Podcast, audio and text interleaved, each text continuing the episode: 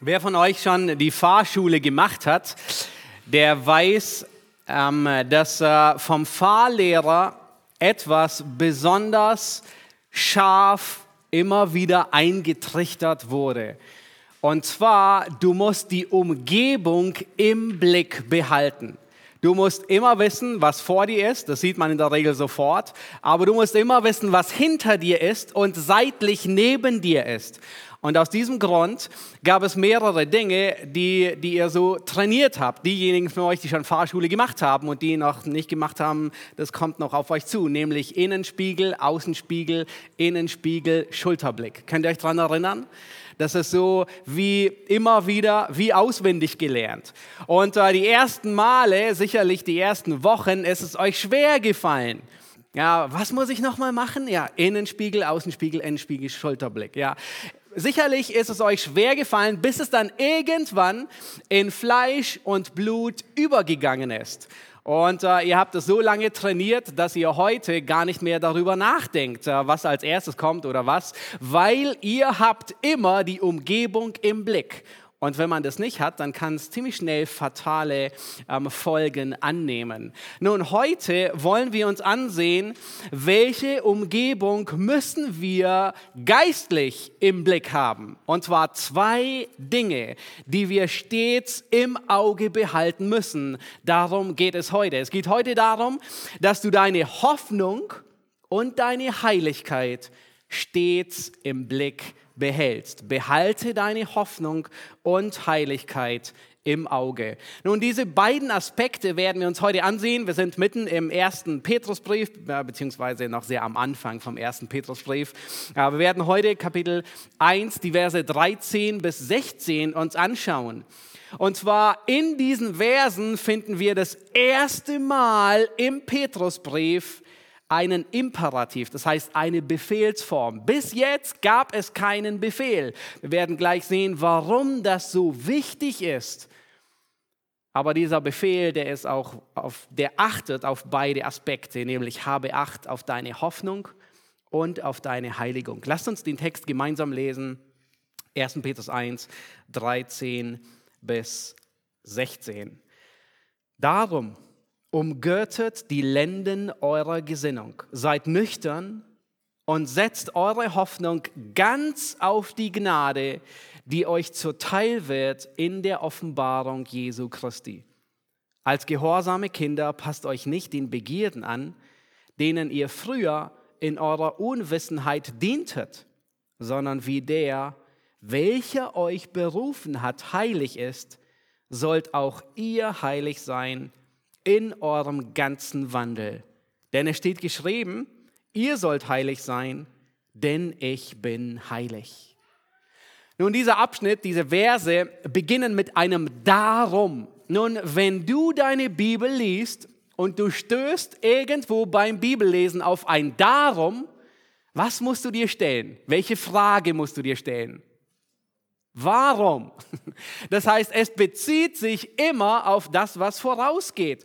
Nun, warum sagt Petrus hier an dieser Stelle, hab Acht auf dein Denken und hab Acht auf deine Heiligung? Nämlich wegen den Dingen, die vorausgegangen sind. Und zwar in Vers 3 sagt er, weil du errettet bist. Okay, Grund Nummer eins. Weil du gerettet bist, weil du ein auserwählter Fremdling bist, weil Gott dich wiedergeboren hat und weil du eine lebendige Hoffnung hast, deswegen achte auf deine Gesinnung, auf dein Denken und auf deine Heiligung. Vers 6.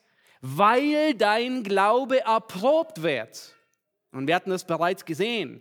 Das heißt, es muss sichtbar werden, dass wir gerettet sind. Und deswegen sagt Petrus, der Glaube wird bewährt, so wie Edelmetall durchs Feuer geht und geläutert wird.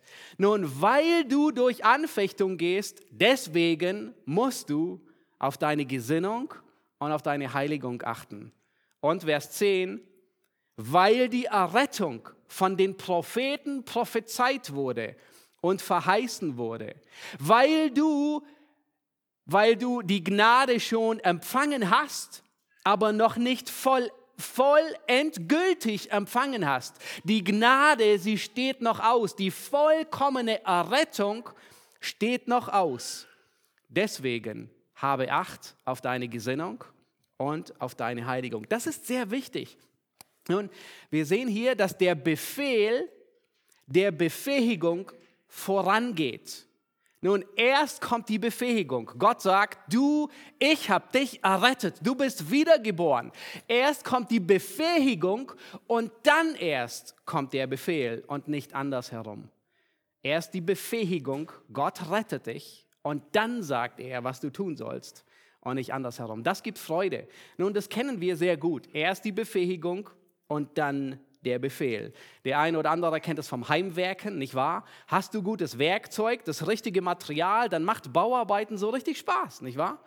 Oder vielleicht kennen die einen oder anderen es aus der Küche. Nun hast du so richtig gute Küchenmaschinen, alles, was du brauchst, alle Zutaten, dann macht Köcheln und Backen und alles Mögliche, macht richtig Freude. Und es ist sehr wichtig, wenn wir die Reihenfolge umdrehen, den Befehl vorausstellen und dann erst befähigen, dann ist es wie wenn man einen Soldaten an die Front schickt, sein Land zu verteidigen und ihm keine Waffen gibt. Womit soll er verteidigen? Er versucht vielleicht für eine Weile standzuhalten, aber dann muss er kapitulieren und wird überwältigt. Dasselbe trifft auf dein Leben zu. Nun, wenn der Befehl, etwas zu tun, der Befähigung vorausgeht, dann wird das Christenleben zum Krampf. Dann frustriert es. Wenn der Befehl der Befähigung vorausgeht, dann führt es zu Werksgerechtigkeit. Dann wirst du entmutigt, weil du die Erwartungen Gottes früher oder später nicht mehr erfüllen kannst. Und du wirst kapitulieren, weil du aus eigener Kraft versuchst, die Stellung zu halten. Und es geht nicht. Und du ärgerst dich, weil Gott solche Erwartungen hat. Du wirst sauer auf andere Menschen. Es ärgert dich die Gemeinde, weil etwas derartiges unmöglich ist. Und du hast recht, etwas derartiges ist unmöglich. Deswegen befähigt Gott, bevor er befiehlt. Erst die Befähigung, dann der Befehl.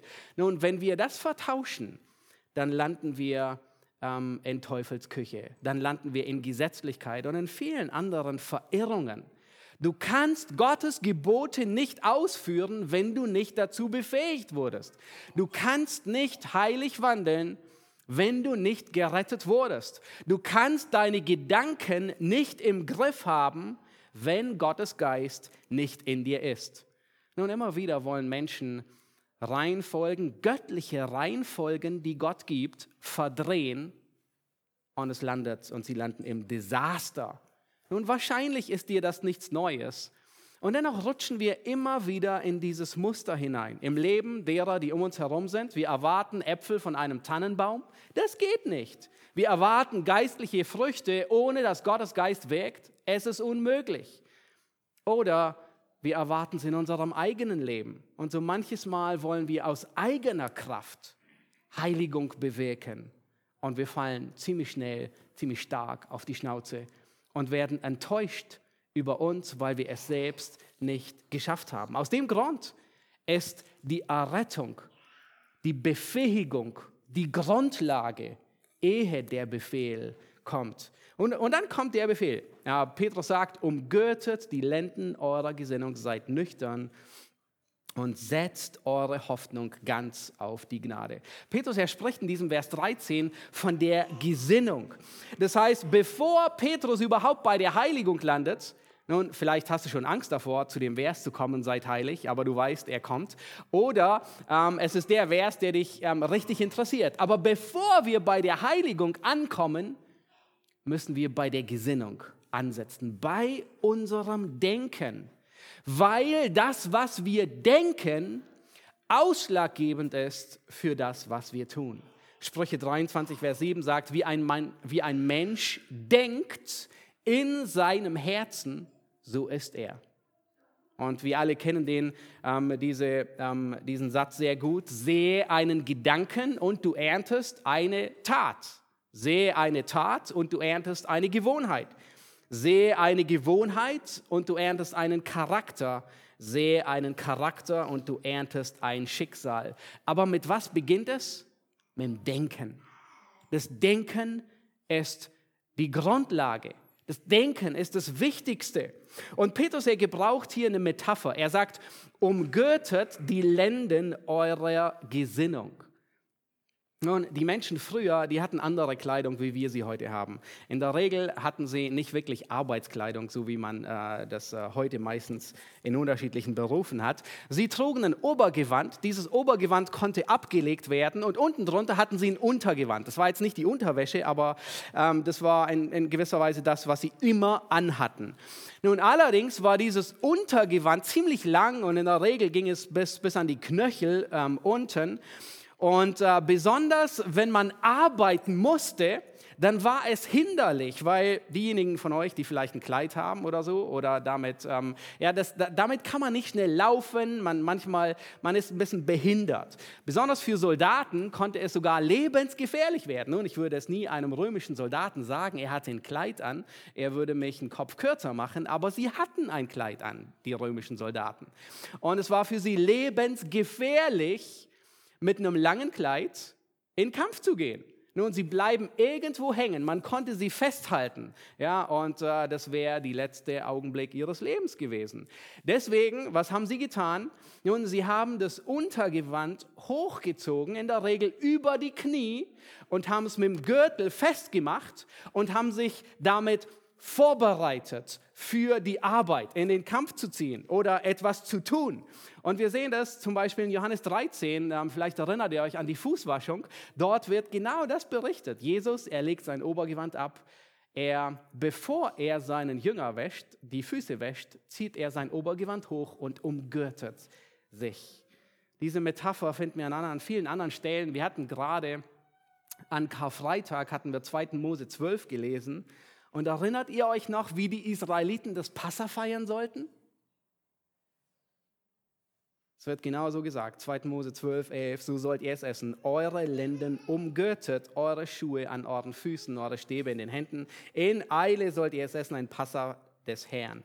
Das heißt, in anderen Worten sagt Mose, Ihr seid vorbereitet für die Flucht. Das heißt, wenn du etwas umgürtest, wenn du dein Untergewand hochziehst und es umgürtest, dann bist du vorbereitet zum Arbeiten, um loszuziehen, um aufzubrechen.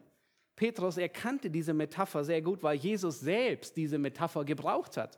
In Lukas 12, Vers 35, da mahnt Jesus die Jünger und er sagt, eure Lenden sollen umgürtet sein und euer Licht brennen und seid den Menschen gleich, die ihren Herrn erwarten. Ja, jemand, der seine Lenden in diesem Zusammenhang von Lukas nicht umgürtet hat, ist jemand, der dann später nur in 45 heißt es, jemand, der sagt, mein Herr kommt noch lange nicht. Heute würden wir eher eine andere Metapher gebrauchen. Heute würden wir sagen, wir krempeln die, die Ärmel hoch. Kenne diesen Ausdruck? Das heißt, ich bereite mich vor, Hand anzulegen, zu arbeiten. Nur die deutschen Übersetzungen, die sind hier alle sehr zutreffend und einheitlich. Einige englische Übersetzungen ähm, sagen, ähm, prepare your minds for action. Das heißt, bereite dein Denken aufs Handeln vor. Ist auch eine, eine zutreffende Übersetzung. Das heißt, mach dich bereit, um loszulegen. Ärmel hoch krempeln. Allerdings geht es hier nicht um Kleidung, sondern es geht um das Denken. In anderen Worten, halte deine Gedanken konzentriert. Sei fokussiert. Gestatte nicht, dass du einfach in Schlafmodus verfährst. Anfechtungen, die Routine des Alltags, sie kann unser Denken in Schlafmodus versetzen, in Ruhezustand versetzen. Und es kann fatal sein. Nun, vor einigen Jahren, da war ich im Außendienst tätig und ich hatte einen tollen Dienstwagen, ähm, äh, haben sehr geliebt und genossen, bin viel unterwegs gewesen von hier und da. Ähm, und äh, ich kann mich gut erinnern, es war am Potsdamer Platz, mal wieder war Stau dort ähm, und äh, nun, vielleicht kennt ihr das, im Stau, da sinkt die Konzentration quasi auf Null. Man achtet nicht mehr so sehr, ja, man bewegt sich nur im, im, im, im Schritttempo Und die Konzentration lässt nach, man schaut sich um, mal hier, mal da. Und so ging es mir auch, dummerweise. Und ich war abgelenkt durch ein Auto auf der Nebenspur und habe einfach geguckt, habe nicht so sehr darauf geachtet, was geschieht. Und prompt bin ich dem Vordermann aufgefahren. Meine Konzentration, die war nicht hoch, sondern sie war irgendwo da weit unten. Ein klassischer Auffahrunfall im Stau. Nichts los und man fährt auf. Dumm, nicht wahr? Warum? Weil die Konzentration nach unten gefahren ist. Man ist nicht mehr wachsam, man passt nicht mehr auf. Nicht so, wie wenn du bei 180 auf der dritten Spur fahren würdest und alle Sensoren, alles ist hellwach und du achtest auf die Straße. Nun, in derselben Versuchung standen die Empfänger. Die geistliche Konzentration die waren nicht mehr auf die Gnade gerichtet. Die geistliche Konzentration, die ließ nach. Sie sind in geistlichen Schlafmodus versetzt worden und dadurch ist man abgelenkt und es kommt schneller zu einem Unfall, wie einem lieb ist. Und Petrus sagt, halte deine Gedanken fokussiert, umgürte die Lenden, mach dein Denken bereit, schlaf nicht ein. Und dann sagt er, seid nüchtern. Als nächstes sagt Petrus hier, seid nüchtern. Das Wort, das Petrus hier verwendet, es beschreibt jemand, der, ähm, der, der nicht im, im, im Delirium ist, jemand, der nicht alkoholisiert ist, jemand, der sich selbst beherrschen kann. Es beschreibt jemanden, der sich selbst im Griff hat, der sich selbst bändigen kann. Im Gegensatz zu jemandem, der unkontrolliert sich einfach hingibt. Aber es geht hier nicht darum, dass du deinen Appetit zügelst sondern dass du deine Gedanken zügelst, dass du deine Gedanken bändigst. Jemand, der nüchtern ist, der ist bei klarem Verstand. Er ist nicht betäubt, er ist nicht berauscht. Petrus, er gebraucht dieses Wort zweimal in seinem Brief, in, in Kapitel 4, Vers 7 noch einmal. Er sagt, das Ende ist nahe gekommen und offensichtlich ist ein Gläubiger sich dessen bewusst und er sagt, so seid nun besonnen und nüchtern zum Gebet. Das heißt, jemand, der nüchtern ist, der klar bei Verstand ist, ist ein Gläubiger, der beim Gebet gefunden wird. Der betet. Und dann gebraucht er in äh, Kapitel 5, Vers 8 noch einmal dieses Wort, seid nüchtern. Und er gebraucht es hier wieder mit beiden Metaphern, seid nüchtern und wachsam. Warum? Denn euer Widersacher, der Teufel, geht umher wie ein brüllender Löwe und sucht, wen er verschlingen kann. Dem widersteht fest im Glauben. Nun, jemand, der nüchtern ist, der ist sich der Realität bewusst. Der sieht der Realität ins Auge. Er ist nicht eingenebelt, sondern wachsam. Er ist sich bewusst, dass der Feind da ist Seid nüchtern, euer Widersacher geht umher, wie ein brüllender Löwe. Er weiß um die Existenz des Teufels, des Feindes, er kennt die Taktik und er weiß, wie er widersteht.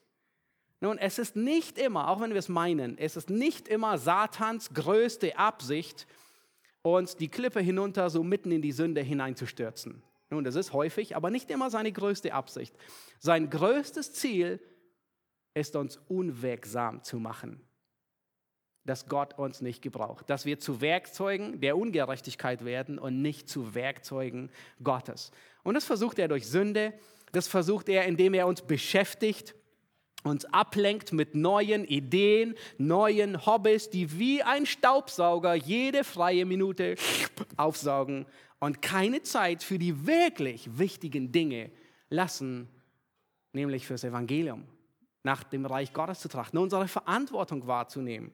Satan, er versucht es mit Streit, mit Zwietracht, mit Entmutigung. Er hat viele Taktiken, ein ganzes Arsenal voller Waffen, um uns lahmzulegen. Aber die Schlacht beginnt im Denken. Nun merke, jemand, der nüchtern ist, der gestattet seinen Gedanken nicht unkontrolliert überall herumzutollen, wo es den Gedanken gefällt. Nochmal, jemand, der nüchtern ist, der erlaubt seinen Gedanken nicht überall herumzutollen, wo es den Gedanken gefällt. Der eigentliche Kampf eines Gläubigen beginnt im Denken. In 2. Korinther 10, Vers 3 bis 5, da schreibt Paulus über ähm, das Denken und, und er gibt uns eine sehr hilfreiche Anleitung, wie wir mit Gedanken umgehen. Er sagt folgendes, denn obgleich wir im Fleisch wandeln, so kämpfen wir doch nicht nach der Art des Fleisches. Denn die Waffen unseres Kampfes sind nicht fleischlich, sondern mächtig durch Gott zur Zerstörung von Festungen, so dass wir Vernunftschlüsse zerstören und jede Höhe, die sich gegen die Erkenntnis Gottes erhebt. Und jetzt achtet auf den letzten Satz. Und jeden Gedanken gefangen nehmen zum Gehorsam gegen Christus. Das ist die Antwort. Wir sind verpflichtet, unsere Gedanken zu beaufsichtigen. Du darfst deinen Gedanken nicht freien Lauf geben. Du bist verpflichtet, deine Gedanken in Zügel zu halten. Du entscheidest, was du denkst. Du musst wählen, was du denkst. Du musst wachen, was du denkst. Und du setzt deinen Gedanken Grenzen, bis wohin du ihn erlaubst und nicht weiter. Nun, vielleicht magst du einwenden und sagen, ja, das ist schön geredet, aber ich kann meine Gedanken nicht beeinflussen. Das stimmt zum Teil und zum Teil nicht. Martin Luther, er kannte das Problem auch und er hat es sehr zutreffend formuliert. Er sagt, er veranschaulicht es mit einer Metapher und er sagt, wie man nicht wehren kann, ist ein bisschen altes Deutsch, aber er sagt, wie man nicht wehren kann, dass einem die Vögel über den Kopf herfliegen, aber wohl, dass sie auf dem Kopfe nisten, so kann man auch bösen Gedanken nicht wehren, aber wohl, dass sie in uns einwurzeln. Also in anderen Worten, du kannst Vögeln nicht verbieten, dass sie über deinem Kopf fliegen, aber du kannst dafür sorgen, dass sie sich nicht ein Nest drauf bauen. Und genauso schießen manchmal böse Gedanken durch unseren Kopf. Das kannst du nicht verhindern, aber du kannst verhindern, dass sie sich einnisten, dass sie Wurzeln schlagen. Gedanken, die nicht wahr sind, die musst du zügeln, sie gefangen nehmen, sie rausschmeißen aus deinem Denken. Gedanken, die sündig sind, musst du verbannen, gefangen nehmen unter den Gehorsam Christi. Du darfst ihnen nicht gestatten, ihr Unwesen zu treiben. Du darfst deinen Gedanken nicht freien Lauf geben und alles so weit zu denken, wie es nur geht. Der Kampf eines Gläubigen beginnt im Denken. Halte deine Gedanken im Griff. Du musst wählen, was du denkst und du musst wachsam sein, was du denkst. Du musst deinen Gedanken Schranken setzen. Nun, manchmal wollen böse Gedanken aufkommen, und sicherlich kennst du das, über einen Bruder, über eine Schwester, über deinen Ehepartner, über deine Kinder. Irgendwelche bösen Gedanken, die dein Denken vergiften. Völlig unbegründet. Böse Unterstellungen über Motive, der könnte denken, was auch immer ich denke und so weiter. Nein, leg sie ab, nimm sie gefangen, gestatte ihnen nicht, ein Nest zu bauen. Und dann sagt Petrus in Vers 13, sondern setzt eure Hoffnung ganz auf die Gnade, die euch zuteil wird. Nun kommen wir zum Kern dieses Verses. Das ist die Hauptaussage. Nun, wie soll ich den Kampf in meinem Denken gewinnen? Wie soll ich gewinnen, wenn Angst mich lähmen will, wie soll ich den Kampf gewinnen in meinem Denken, wenn mich Dinge ablenken, wenn Neid sich hereinschleicht, wenn Hass durch die Tür hereinkommt?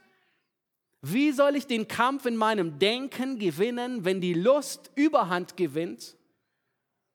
Und Petrus, er macht deutlich, setz deine Hoffnung auf die Gnade. Und ihr erinnert euch vielleicht an die Predigt zu Vers 3. Biblische Hoffnung ist eine lebendige Hoffnung. Etwas, was garantiert eintreffen wird. Es ist nicht wie, diese, wie die Hoffnung von diesem jungen Mädchen, das äh, irgendwann auf einer Hochzeit ist und sagt, ah, ich will auch eine Braut werden, sondern es ist eine zuverlässige Hoffnung, wie von jemand, der verlobt ist und weiß, da an dem Tag wird die Hochzeit stattfinden. Die ist gewiss. Das ist eine biblische Hoffnung, die garantiert eintreffen wird. Der Schauplatz des Kampfes ist in unserem Denken. Nun, wenn der Alltag, die Routine, die Versuchungen, die Anfechtungen, all das kann unser Denken, unsere Hoffnung durcheinander bringen. Und aus dem Grund muss unser Denken erneuert werden. Angst beginnt sich breit zu machen. Nun, Angst beeinflusst uns enorm. Angst, Sicherheiten zu verlieren, Angst, unser Gesicht zu verlieren, Angst, das eine oder das andere nicht zu schaffen. Und wenn uns diese Angst lähmt oder zur Sünde antreibt, dann setzen wir unsere Hoffnung auf die Angst und nicht auf Christus. Unsere Hoffnung auf die zukünftige Gnade bedeutet, dass ich weiß, Christus regiert. Und das nimmt die Angst weg. Nun, wenn sich Ablenkung breit machen will, unsere Gedanken einnehmen will, unsere Priorität nicht mehr dem Reich Gottes gilt, dann setzt die Hoffnung ganz auf die zukünftige Gnade.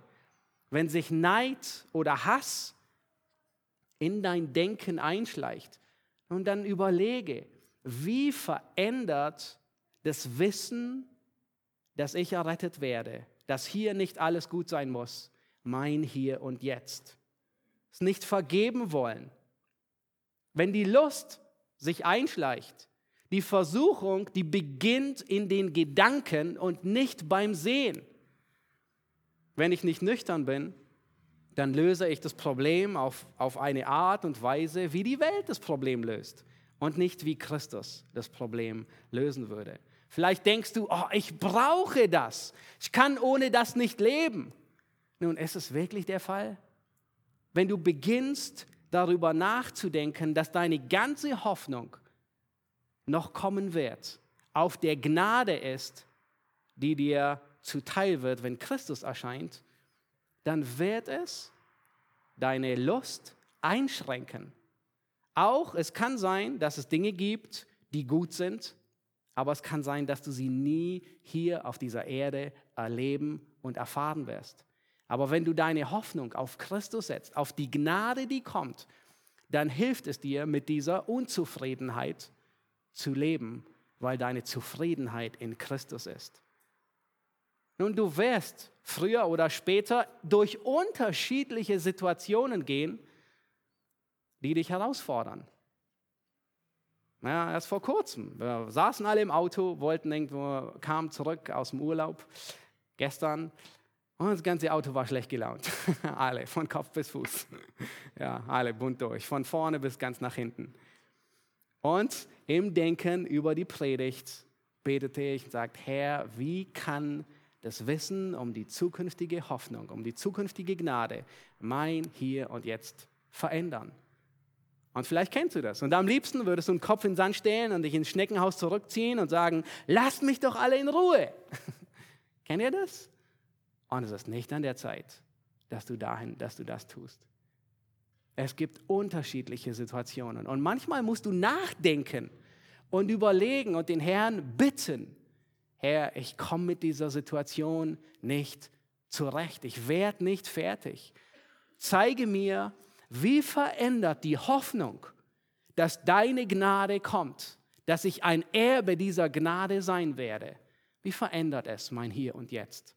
manchmal müssen wir wirklich eine Weile dafür beten, bis Gott uns zeigt, unser Denken verändert und wir merken, dass die Hoffnung auf die Gnade, die zukünftige Gnade, mein Hier und Jetzt verändert.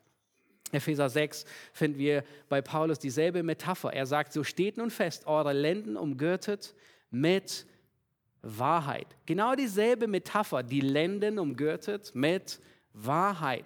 Das heißt, die Wahrheit, man könnte fast sagen, die Wahrheit ist die biblische Entgiftungsmaschine oder die, die biblische Niere. Ja? Ihr alle wisst es, dass äh, unsere Nieren unser Blut entgiften.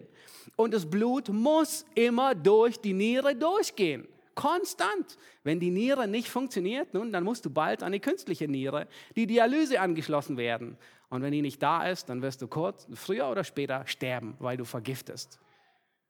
Deswegen brauchen wir die Wahrheit. Sie entgiftet uns. Sie raubt den Nebel, dass wir klar sehen.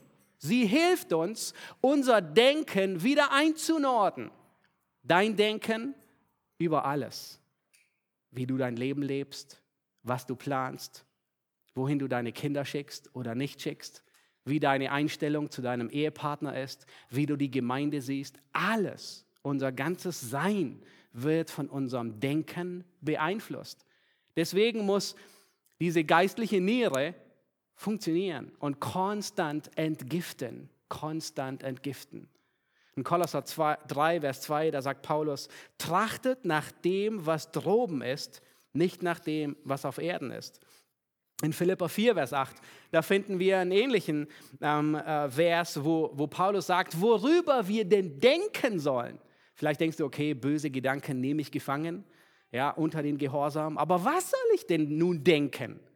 Und Paulus sagt, im Übrigen, ihr Brüder, alles, was wahrhaftig, was ehrbar, was gerecht, was rein, was liebenswert, was wohllautend, was irgendeine Tugend oder irgendetwas Lobenswertes ist, darauf seid bedacht oder das denkt.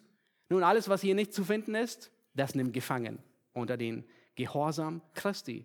Das muss verbannt werden.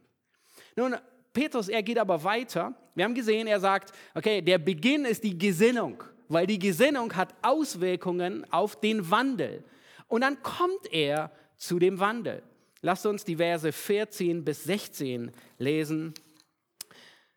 1. Petrus 1, 14 bis 16. Er sagt, als gehorsame Kinder passt euch nicht den Begierden an, denen ihr früher in eurer Unwissenheit dientet sondern wie der, welcher euch berufen hat, heilig ist, seid auch ihr heilig in eurem ganzen Wandel. Denn es steht geschrieben, ihr sollt heilig sein, denn ich bin heilig. Nun, Petrus argumentiert hier und sagt, weil Gott heilig ist, müssen seine Kinder heilig sein. Nun, woran kann man erkennen, ob ein Gläubiger heilig ist? Nun, gibt es irgendwie so eine Farb Kodierung gibt es äh, so einen Grad, ein Heiligkeitsmesser, sowas wie eine Temperatur. Ja, die, die, der Heiligkeitsmaßstab, der, der schlägt bald aus. Es gibt keinen Teststreifen für Heiligkeit. Ähm, du weißt nie, wer, äh, ist er erreicht, bist du krank oder nicht krank. Nein, Gläubige werden als gehorsame Kinder beschrieben. Hier, als gehorsame Kinder. Das heißt, die Heiligung oder die Heiligkeit drückt sich im Gehorsam aus. Das heißt, im Gehorsam wird sichtbar, ob du heilig bist oder nicht heilig bist. Jerry Bridges, ähm, er sagt in einem seiner Bücher über Streben nach Heiligung, ein unglaublich tolles Buch dies, zu diesem Thema, er sagt, Gott wünscht, dass wir im Gehorsam, nicht im Sieg wandeln. Gehorsam orientiert sich an Gott, Sieg orientiert sich am Ich. Oh, sehr zutreffend. Es ist nicht so, dass wir viel lieber am Sieg orientiert sind, aber nein, es ist wichtiger, am Gehorsam orientiert zu sein, nicht am Sieg. Nun, und dann sagt Petrus, passt euch nicht den Begierden an, denen ihr früher in eurer Unwissenheit dientet. Das heißt, es gibt ein Vorher und es gibt ein Nachher. Das hebräische wie auch das griechische Wort, das hebräische Wort kadosh oder griechische Wort für heilig bedeutet abgesondert, getrennt. Aber von was getrennt? Von Sünde. Das heißt, abgesondert von allem, was böse ist, von allem, was schlecht ist, von aller Bosheit.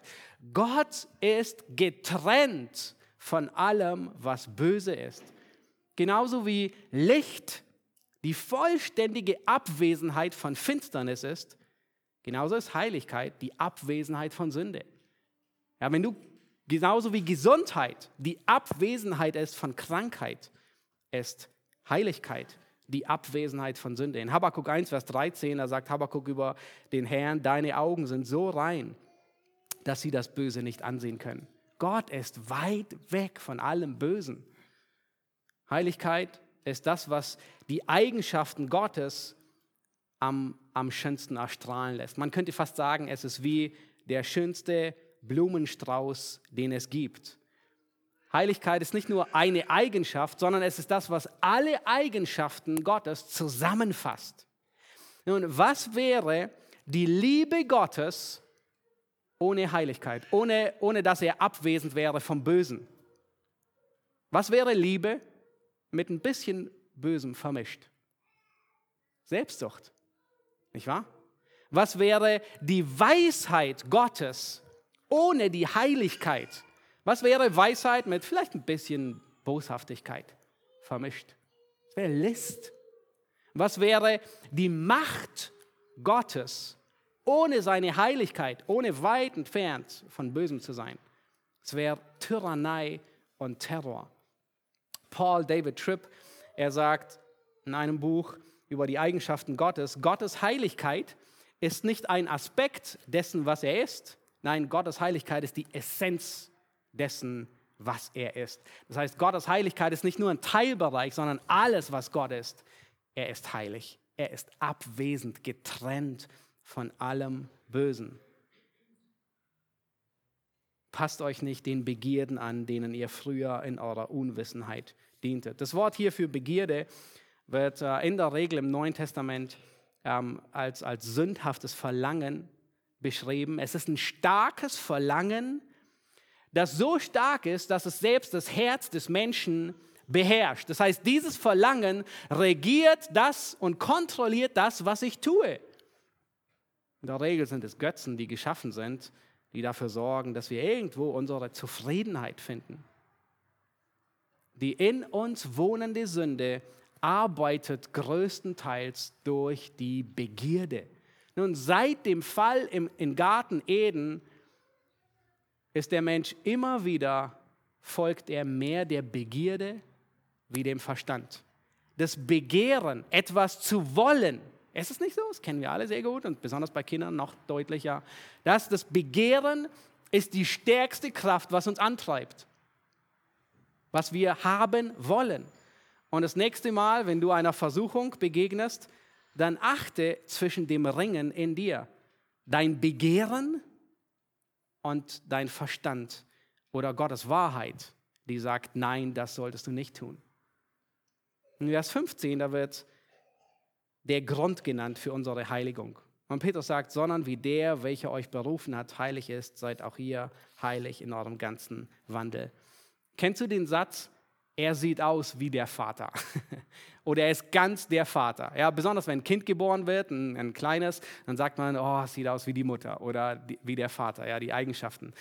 Ähm, wir waren jetzt äh, letzte Woche in da wo wir aufgewachsen sind. Und äh, wir haben viele ähm, äh, Jugendliche, mit denen wir zusammen in der Jugend waren, ähm, die, die sind quasi genauso alt wie wir, haben auch schon große Kinder. Und manchmal haben wir die Eltern gar nicht gesehen, aber die Kinder haben wir gesehen. Und ich kann mich gut erinnern, da war ein junges Mädchen, naja, sie war schon eine Frau mittlerweile, hatte selbst schon kleine Kinder, ähm, aber das Kind von jemandem in unserem Alter. Und man sah an den Bewegungen, wer die Mutter war. So unglaublich. Kennt ihr das? Er sieht aus wie die Mutter oder der Vater. Das heißt, man macht deutlich, dass die Nachkommenschaft von dem Vater unverkennlich ist. Eindeutig. Ja, manchmal, er hat die Augen wie der Vater. Nun, welche Eigenschaft würde es am meisten Gott ehren, wenn wir die Eigenschaft von unserem Vater erben würden? Welche Eigenschaft Gottes, wenn man die in uns widerspiegeln sieht, würde den Vater am meisten ehren? Nun, nicht die Augen, es ist die Heiligkeit. Ja, es ist die Heiligkeit, die Abwesenheit, aber auch die Liebe in gewisser Weise. Ja. Die Abwesenheit von Sünde. Es sind nicht die Bewegungen, es sind nicht die Augen, es sind nicht die Art und Weise, wie jemand redet, sondern der Charakter. Diese, dieser Vers erklärt die Frage, warum sollen wir heilig sein? Die Antwort ist, weil unser Vater heilig ist, weil wir Kinder Gottes sind, weil er uns sogar neu geboren hat, um seine Kinder zu sein. Und so wie die Kinder die Wesenszüge ihres Vaters imitieren, so imitieren geistliche Kinder die Wesenszüge ihres Vaters. An einer anderen Stelle in Johannes 8, da sagt Jesus zu den Pharisäern, ihr habt den Teufel zum Vater. Erinnert euch an diese Verse? Das heißt, wir haben auf jeden Fall einen Vater. Wir hatten hoffentlich alle den Teufel zum Vater und sind wiedergeboren. Nun, was tut ein Kind? Es spiegelt, es ahmt den Vater nach, es spiegelt sein Wesen wider. Nun, siehst du deinem himmlischen Vater ähnlich? Ähnelst du deinem himmlischen Vater? Sieht man Wesenszüge deines himmlischen Vaters in dir? Willst du überhaupt deinem himmlischen Vater ähnlich sein? Nun, ich habe ähm, eine Definition zusammengestellt aus 1. Petrus 1, aus diesen Versen ähm, über den heiligen Wandel. Was bedeutet heilig zu leben? Ja, vielleicht haben, hat man manchmal so Schwierigkeiten, was ist ein heiliger Wandel? Aber ein heiliger Wandel ist nichts anderes wie im Einklang zu Gottes Willen und zu Gottes ähm, Wesen zu leben. Ein heiliger Wandel ist im Einklang, in Übereinstimmung mit Gottes Willen und mit Gottes Wesen zu leben. Ich spiegle sein Wesen wieder. Heiligung beginnt im Herzen und wirkt sich im Wandel aus. Deswegen ist die Gesinnung so wichtig. Und stell dir vor, wenn wir die Reihenfolge umdrehen, ja, die Gesinnung ist das Wichtigste und dann kommt das Handeln. Wenn wir die, die Reihenfolge umdrehen, dann ist es so, als würdest du verkehrt herum die Waschstraße, durch die Waschstraße fahren. Nun, sicherlich seid ihr alle schon mal durch die Waschstraße gefahren, nicht wahr? Aber stell dir vor, du fängst hinten an mit dem Trocknen und dann kommt das Heißwachs und dann wird dein Auto gebürstet und dann wird, kommt das Wasser drüber. Unvorstellbar. Aber genau so ist es, wenn wir biblische Reihenfolgen verdrehen. Die biblische Reihenfolge ist, Gott gibt dir neues Leben. Und dann beginnt es mit der Erneuerung des Denkens und dann erst das Handeln. Wenn wir das verändern, dann setzen wir den Ochsen vor den Pflug anstatt hinter den Pflug. Veränderung beginnt nicht im Handeln, sondern zunächst im Denken und wirkt sich von dort aus. Gehorsam und Heiligung, die gehören zusammen wie zwei Seiten einer Medaille. Gehorsam und Heiligung geben Gewissheit der Errettung. Und wenn wir irgendwo ein trotziges Kind sehen, ähm, oder irgendein ungehorsames, laut brüllendes Kind. Ja, wenn du vielleicht irgendwo bei Aldi oder Lidl an der Kasse bist und ein Kind strampelt und schreit und schmollt und ist wütend, was ist das Erste, was du, was du, wohin guckst du? Wer sind die Eltern? ja, und dann kommt manchmal so, aha, das, das, ja. Oder, hm, okay, ja. Nun, wenn du ein Kind siehst, das sich manchmal besonders daneben verhält, siehst du immer gleich auf die Eltern. Und der Blick, ähm, das reicht dir manchmal, meistens.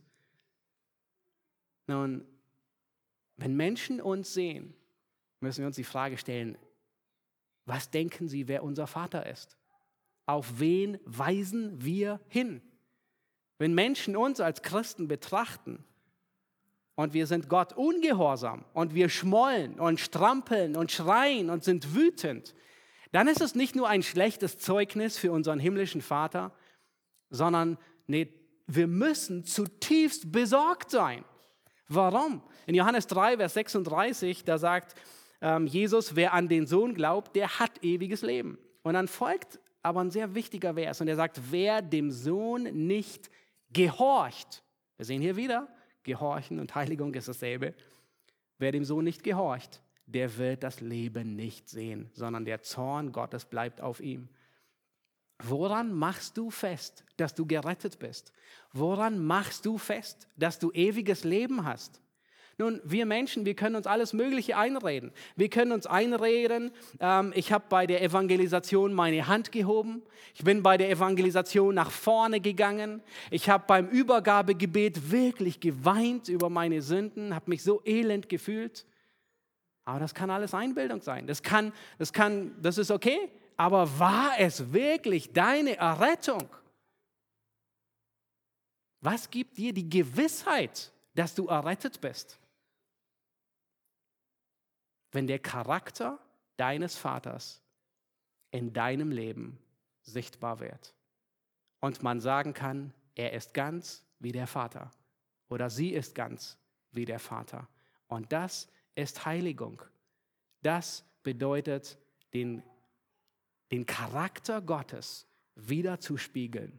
Er wird sichtbar in uns. Hebräer 12, Vers 14 macht sehr deutlich und sagt, jagt dem Frieden nach mit jedermann und der Heiligung, ohne die niemand den Herrn sehen wird. In anderen Worten, ohne dieses Charaktermerkmal der Heiligung wird niemand Gott schauen.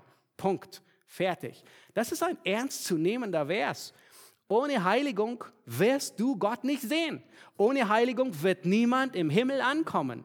Nun achtet auf den feinen Unterschied. Dieser Vers, der sagt nicht, wer sündlos ist, der wird im Himmel ankommen, sondern eher, wenn du einen Tag oder eine Woche oder einen Monat schaffst, sündlos zu sein, dann bist du für den Himmel qualifiziert. Nein, sagt er nicht, sondern ohne Heiligung.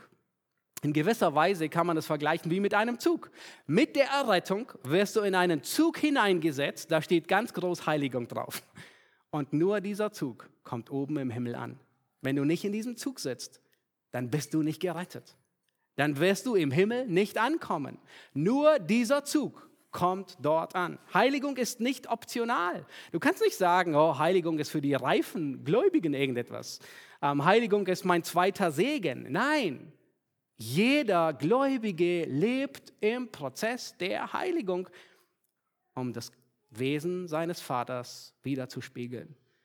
Aber Heiligung, wir müssen auch vorsichtig sein und dürfen nicht übers Ziel hinausschießen. Die Bibel sagt nirgends, dass wir sündlos werden auf dieser Erde. Wir sprechen nicht von Sündlosigkeit. Wir sollen mit Sünde radikal umgehen, aber wir werden sie nie eliminieren. John Owen, er hat ein sehr gutes Buch geschrieben über die Abtötung oder von der Abtötung der Sünde diesbezüglich. Er sagt Folgendes. Er sagt, ein gänzliches Auslöschen und Vernichten der Sünde, dass sie nicht mehr existiert, ist in diesem Leben nicht zu erwarten. Ein gänzliches Auslöschen und Vernichten der Sünde, dass sie nicht mehr existiert, ist in diesem Leben nicht zu erwarten. In anderen Worten, ähm, ist der Sünde an den Kragen gehen wie Unkraut jäten. Ihr kennt Unkraut, es kommt immer. Und wenn wir nicht vorsichtig sind, dann überwuchert es den ganzen Garten, wenn wir es nicht konstant jäten. Sünde abzutöten bedeutet nicht, dass wir irgendwann einen Zustand vollkommener Sündlosigkeit und Perfektion erreichen. Nein, du wirst immer wieder noch mehr Unkraut feststellen und jäten müssen. Aber du bleibst dran, es zu jäten. Behalte deine Hoffnung und deine Heiligkeit im Auge. Genauso wie in der Fahrschule, genauso wie beim Autofahren. Was musst du im Blick haben? Immer wieder. Egal wo du fährst, egal ob du bei Tag oder bei Nacht unterwegs bist, du hast immer die Umgebung im Blick. Egal ob du im Stress bist oder ob du in Urlaub fährst, ganz entspannt, musst du immer die Umgebung im Blick haben. Egal wo du bist, auf der Autobahn oder beim Parken, was musst du im Blick haben? Die Umgebung im Blick.